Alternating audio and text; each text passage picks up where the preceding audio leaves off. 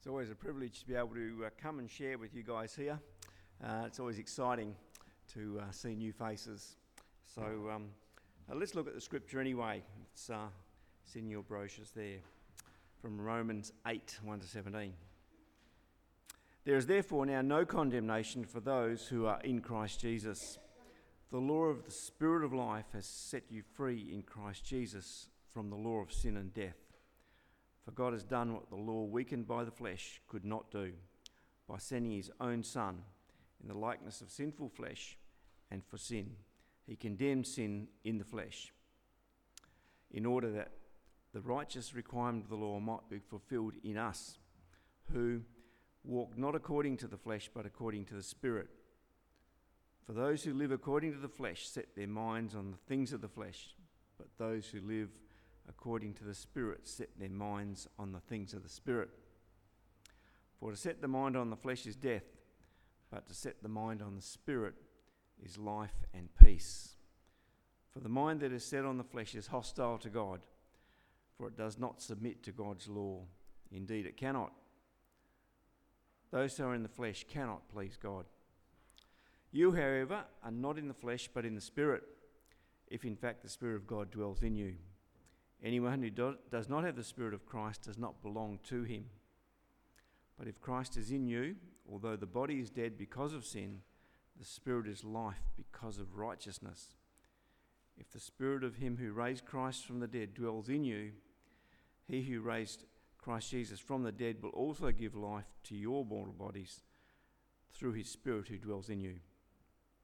So then, brothers, we are debtors, not to the flesh, to live according to the flesh. For if you live according to the flesh, you will die. But if by the Spirit you put to death the deeds of the body, you will live. For all who are led by the Spirit of God are sons of God. For you did not receive the spirit of slavery to fall back into fear, but you have received the Spirit of adoption as sons, by whom we cry, Abba, Father. The Spirit himself bears witness with our spirit that we are children of God. And if children, then heirs, heirs of God and fellow heirs with Christ, provided we suffer with him in order that we may also be glorified with him. The word of the Lord.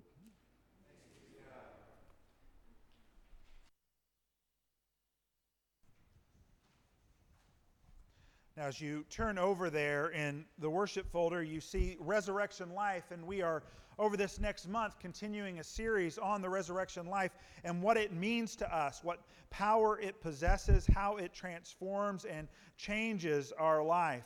And you see there the subtitle is New Father. And perhaps when you see that, you think to yourself, I'm not sure I, I want to hear what this sermon is about. Perhaps your relationship with your father here on earth has not been one that has been all that fantastic. So let me stop for a minute and just recognize a couple of things before we go further. The first thing that you need to know about me is that I have a really good relationship with my dad. My dad and I text one another every day. I get a text from him, and I'll text him back. Now, normally his texts are about the same. They say, I've been up early, and I've been praying for your family, and I love you very much. And my texts are almost identical back to him. Love you. Now, that's about it. Uh, it's not something that we're delving and talking about all sorts of things. Now, however, there are times when we do that. I'll let you know that when I was a senior in high school, that's year twelve, I had to write a paper, a persuasive paper. And in that persuasive paper, I decided to write a paper against running away from home. But in the opening paragraph, I had to acknowledge that I, in fact, came from, as I perceived it at that time, the perfect family. So as we begin to delve into what it means to have a new father, I want you to hear from me clearly. I think that I have a pretty great dad, and he's loved me well. Now, in my life, I have encountered plenty of other people that I have loved deeply, who have been in my life consistently, who do not have that great of a relationship with their families and their fathers. And so I want to acknowledge up front that as we begin to talk about a new father, and we begin to talk about families, that it can bring up all sorts of things within you. Pain, pains and hurts and feelings of abandonment that you might possess. Some of you maybe have even lived through abuse in a relationship from family. And I want to say to you, by the end of this sermon, I hope that you recognize that our new Father is not one that is like that at all. As a matter of fact, our new Father that we have through the resurrection life is not like my Father as well. Because as much as my Father loves me, He lets me down, and I let Him down. As much as my Father has been in my life, I can remember times when I didn't see my Father all that much because there was something more important to Him than His family. It was the church. It seemed like a good thing, but He missed football games and birthday parties and putting us to bed. Now, I knew He loved me. You see, all of us in our earthly relationships have hurt, and they come.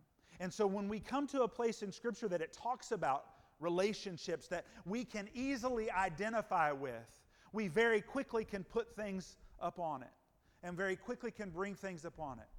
Here's the blessing in this. Our new Father, the one who is ever pursuing of us in steadfast love, He knows that about us. And He has mercy and patience with us to come alongside in our hurt, even to join us deeply in that hurt. So much so that He became flesh and dwelt among us, so that we would have a brother who understands where we are at. And so as we begin, let me pray for us in that.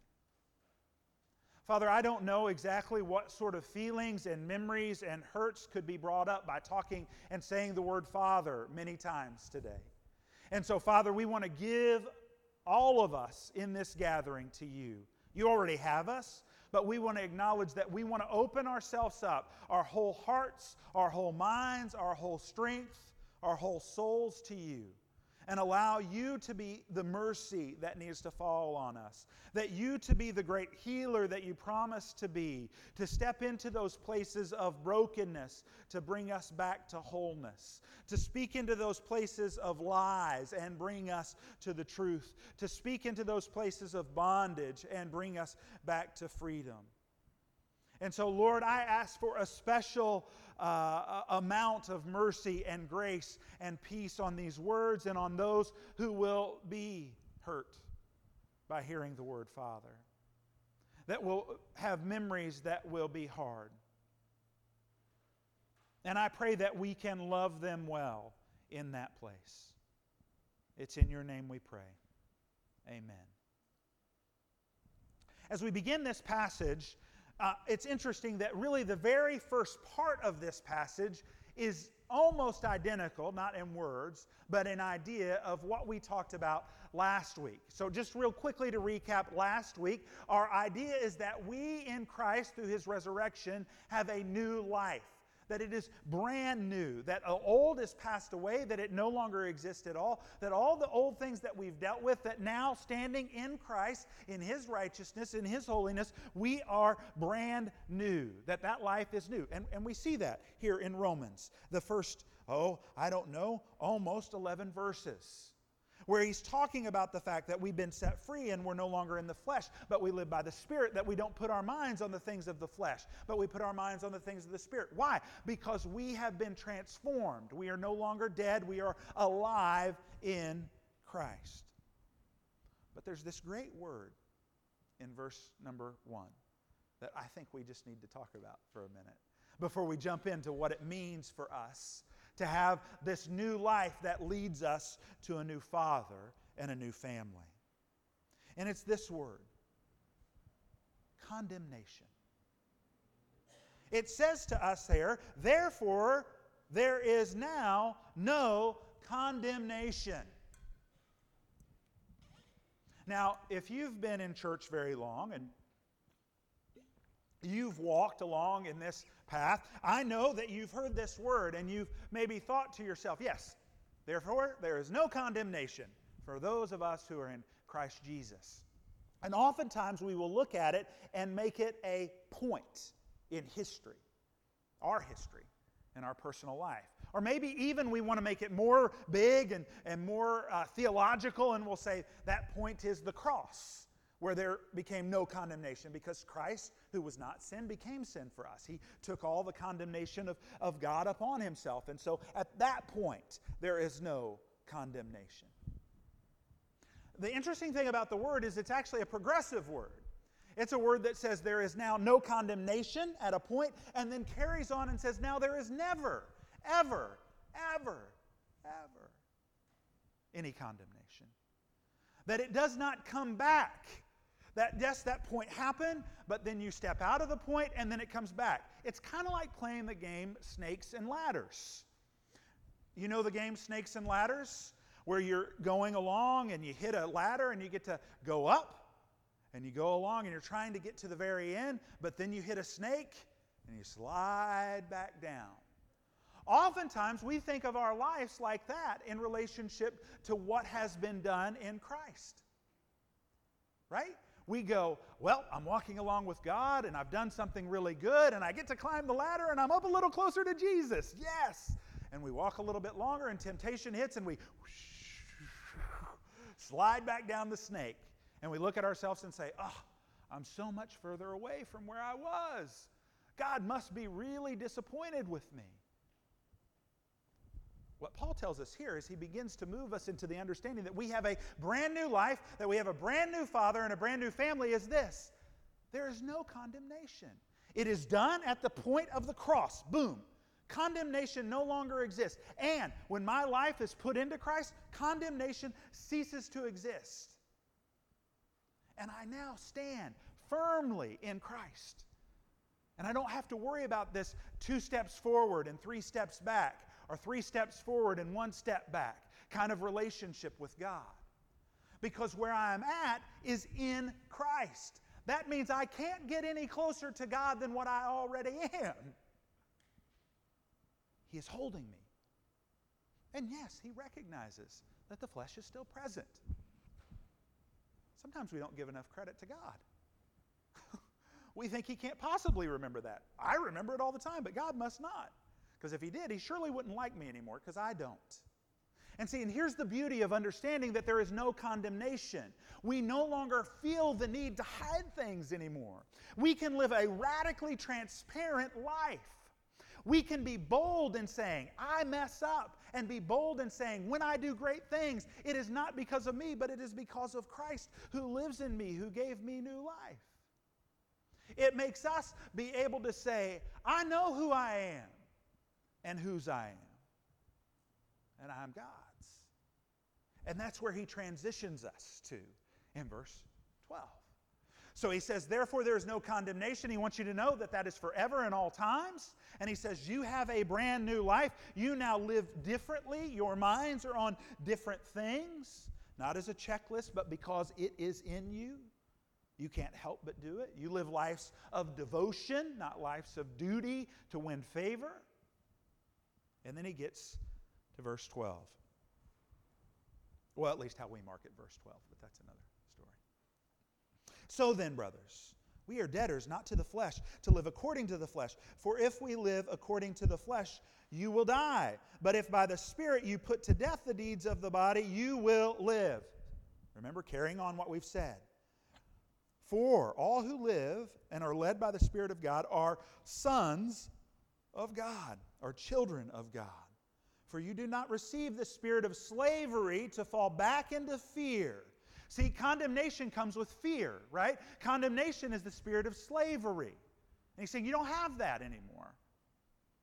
It's that thing that if I get caught, the ruler or the master is going to punish me. And what God says is punishment's already been done. It's taken care of. My righteousness now reigns completely and full.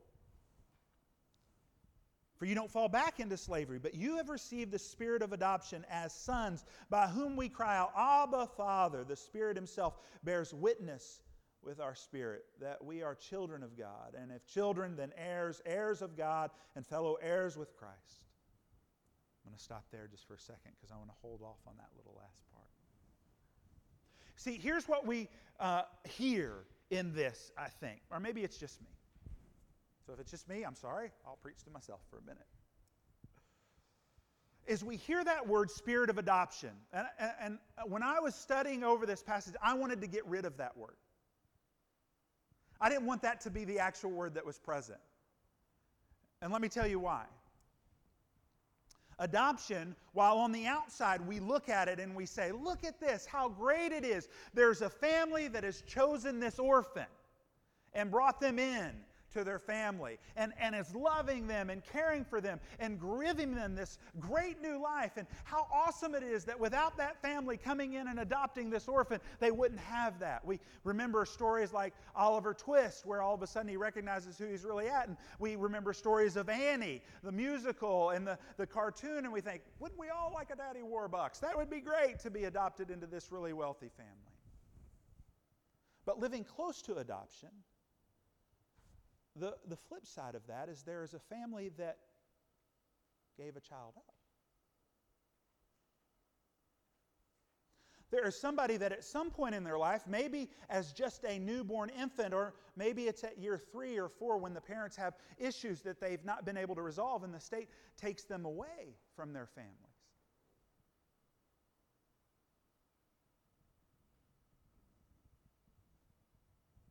There's abandonment. Feeling of shame. There's unworthiness, like, was I not good enough? That seeps in. And so I very badly don't like, really, that concept of adoption. Because while, yes, on the flip side, it looks great and it's amazing, and there's this family that says, I've chosen you and I love you. There's the very human side of it that strikes at my heart that says, but, but what about the, the feelings of those who have been adopted? What about the shame that they might feel, or the abandonment that they might feel? What about the abandonment and the shame that the family who couldn't keep the child might feel?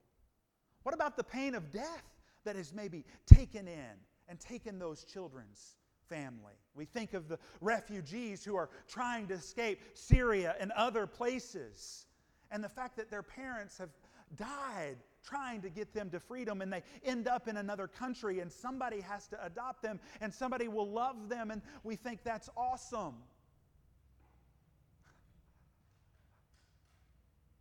But for, were it not for tragedy and war, they wouldn't be in that position.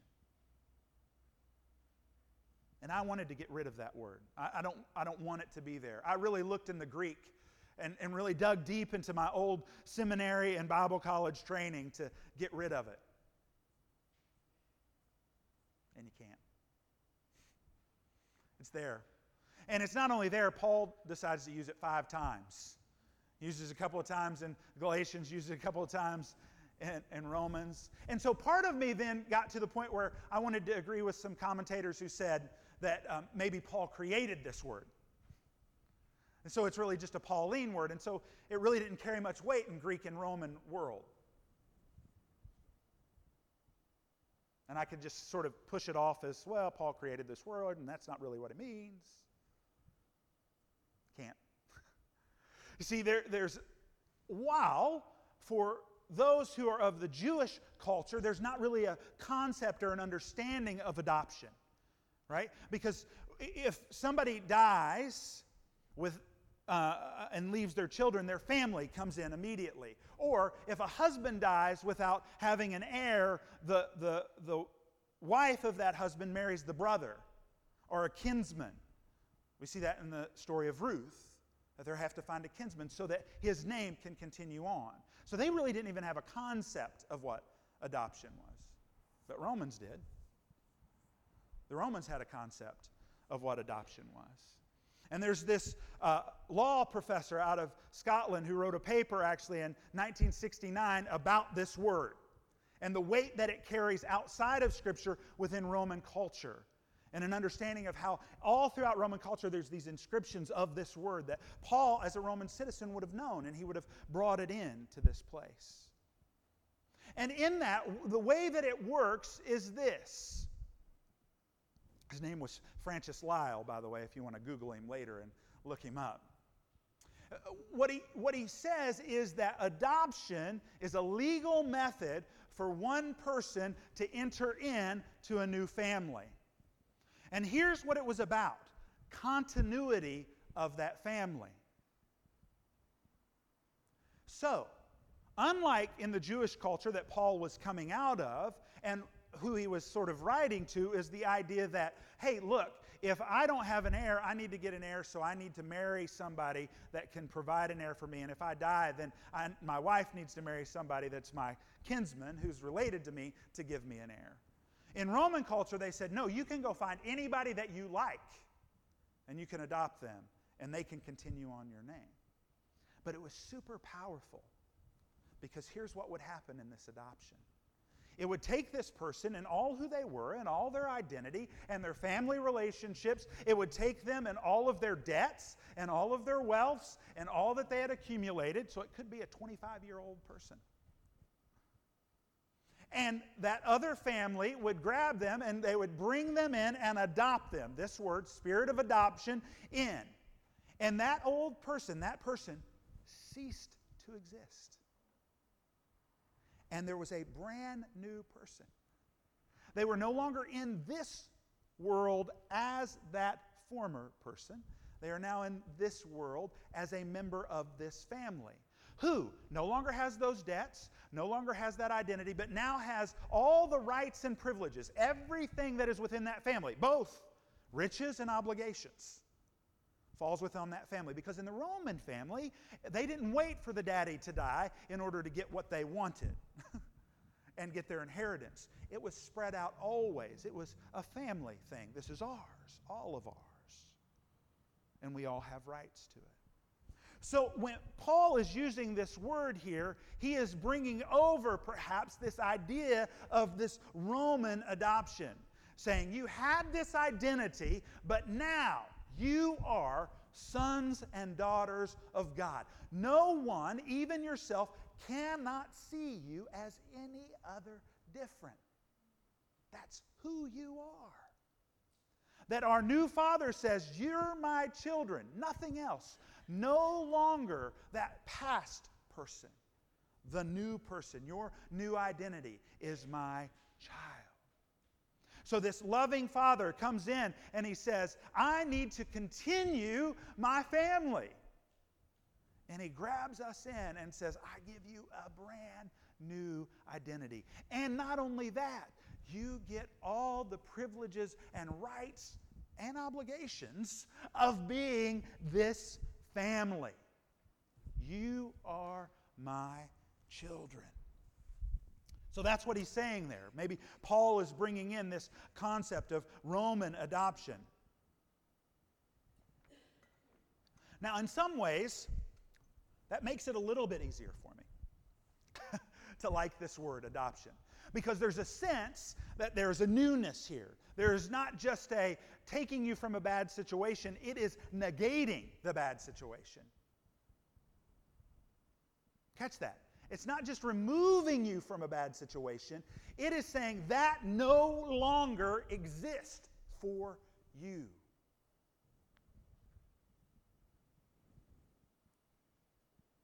How powerful that is for us. How powerful that is for us, because it moves us to the place where no wonder, he says, by whom we cry out, Abba, Father. So there's a couple of things that come from this movement to this new Father and this new family for us. The first one is intimacy.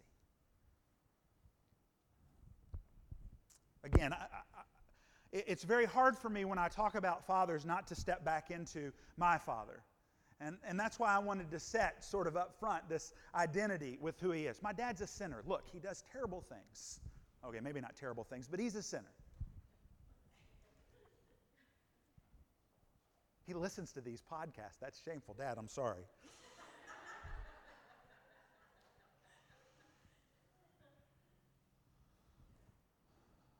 But when I was a boy, on Saturdays, uh, my dad would lay down and he would watch sports on T V.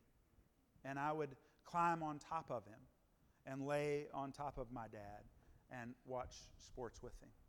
and I could hear his heart beating.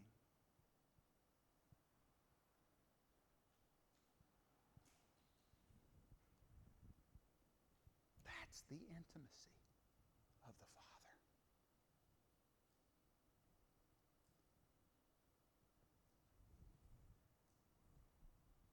I'm so hurt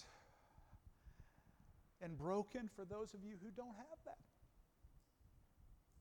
with your fathers and with your mothers.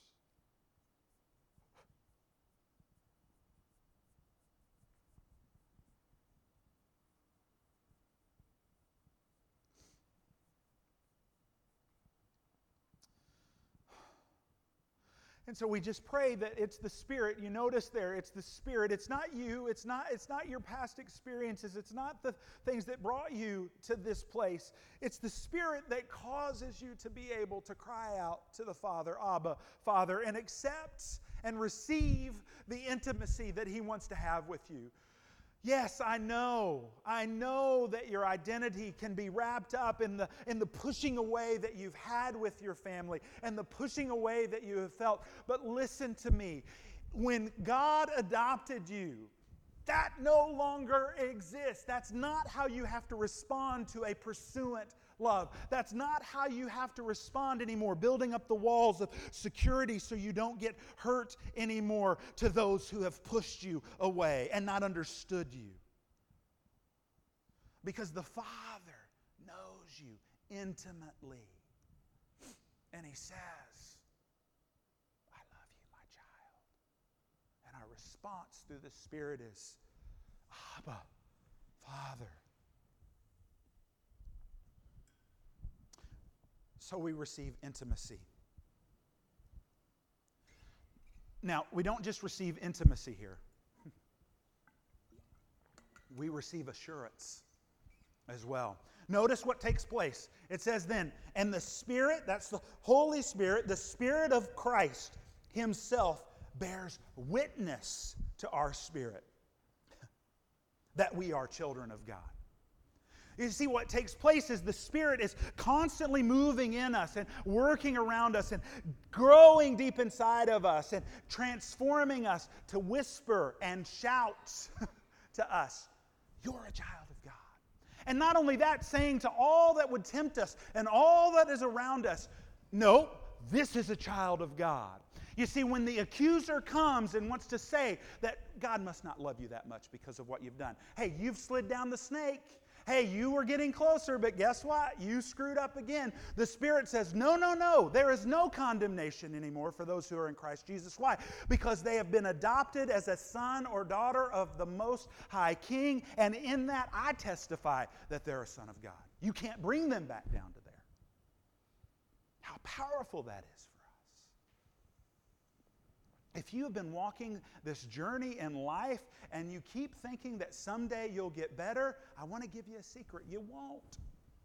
But God transforms you to perfection in His Son, Jesus. And will cry out in His Spirit over and over again, this is my son, this is my daughter. That's what He says over us. Not, mm, that's my son and daughter. No, proclaiming, testifying, as if in court. Is this a person who is the child of God? And the Spirit says, under oath, yes. Yes, it is. Certainly doesn't look like one. Doesn't matter. It is. Because they're in Christ. So we have intimacy. We have assurance. We have privilege. This is a dangerous one. We have privilege. We're heirs. What is this heirness that we receive? What is it that we're going to get? Right? All right, I got adopted. Boy, how quickly our minds go to Annie again and say, yes, Daddy Warbucks, I get a, you know. So we are heirs in all righteousness that Christ has. We're heirs in all perfection that He has. We're heirs in knowing that at the end, glorification comes not to us, but to Christ because we are in Him. And when we see Him, we will be like Him, the Bible tells us. Full of glory. Not for our own sake, but so that God will continue to receive honor and praise that is due Him. That's the reason we, we live lives. Our life's whole purpose is to give glory to Him and to enjoy Him forever. And it can only get better because we're heirs in that.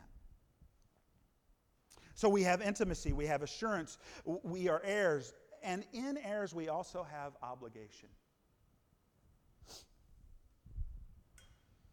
And if children, then heirs, heirs of God and fellow heirs with Christ. Here's the part that we left off just a second ago.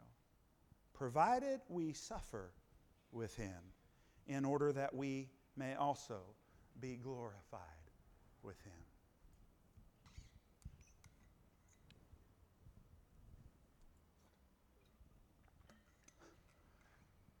Oh, great. Thanks. It was good up till now. Old self gone, new self here, laying on top of God, letting Him rub my back. Good stuff, Lee. Suffering? See, the path of righteousness, the path of God is one that is suffering. It is one because you can't have new life without death. That person who's been adopted into a family can't be an adopted person without having tragedy or abandonment that happened before.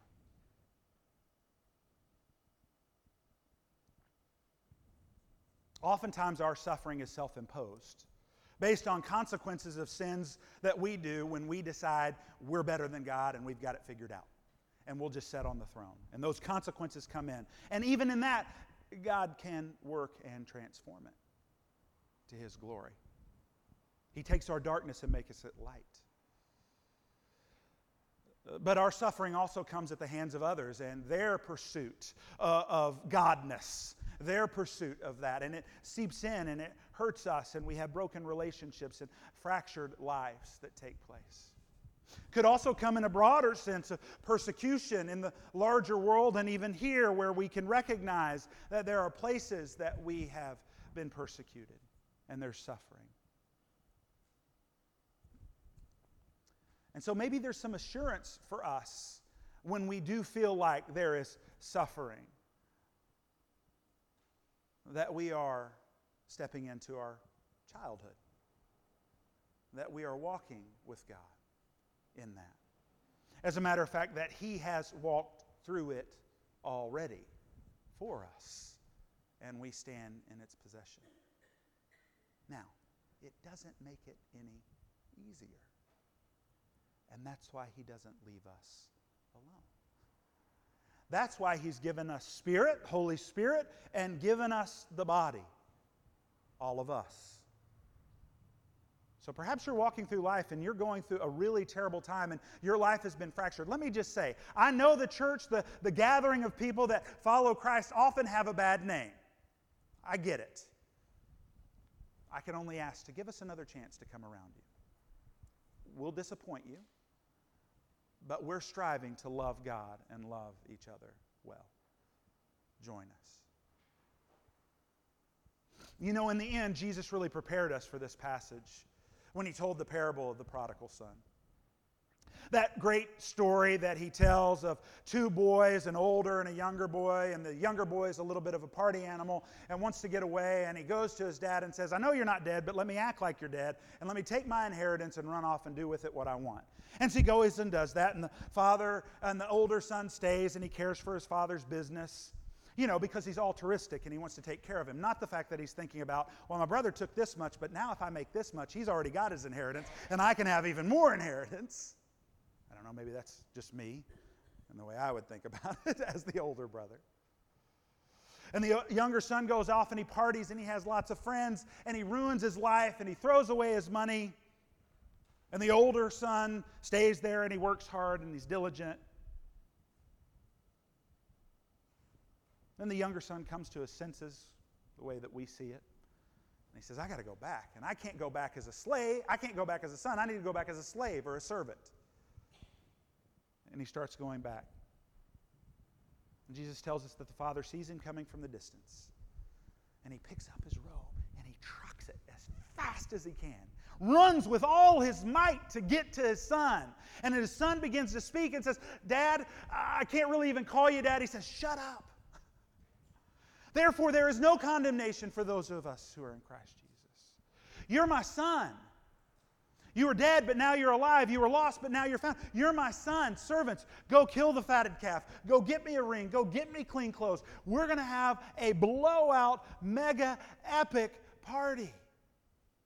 Because I love you, and you are here."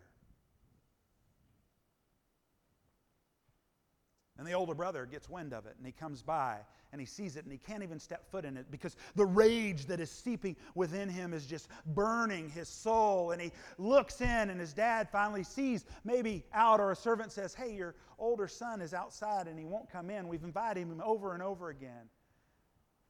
And he accuses his father and says, "I've been with you all along. I've been working for you, and yet this ragamuffin, this ne'er-do-well, this worthless piece of personhood showed up, and you throw him a party. What about me?" And the father says, "Haven't you recognized? All this has been yours all along." You see, the reality is both of them decided to live like orphans. One of them decided to kill his father and take his money and run, and the other one decided his father was no longer there and he should live his life just to please some entity that he thought maybe existed. You see, he didn't recognize that his father was there all along, that his father had already given him everything that he owned, unheard of in Jewish culture. They both decided to live as orphans. But the Father is ever pursuing, ever loving, and coming for them. So when we see this and we recognize that the same Spirit that rose Jesus from the grave is the same Spirit that is within us, that testifies over and over again, "You are a child of God," He will help us stop living as orphans.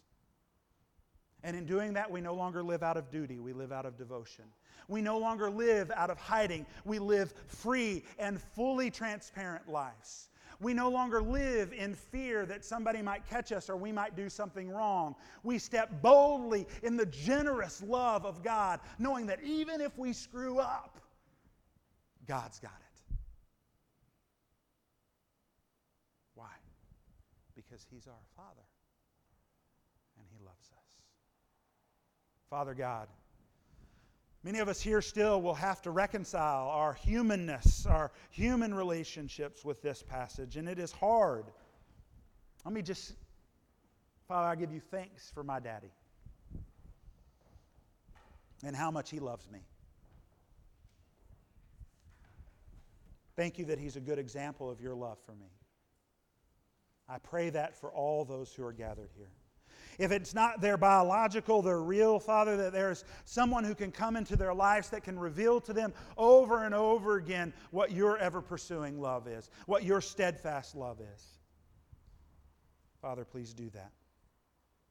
Lord, may these words be your words. If they're not, let them burn up and go away. But if they are, let them take root into our hearts and bring you glory and honor and praise.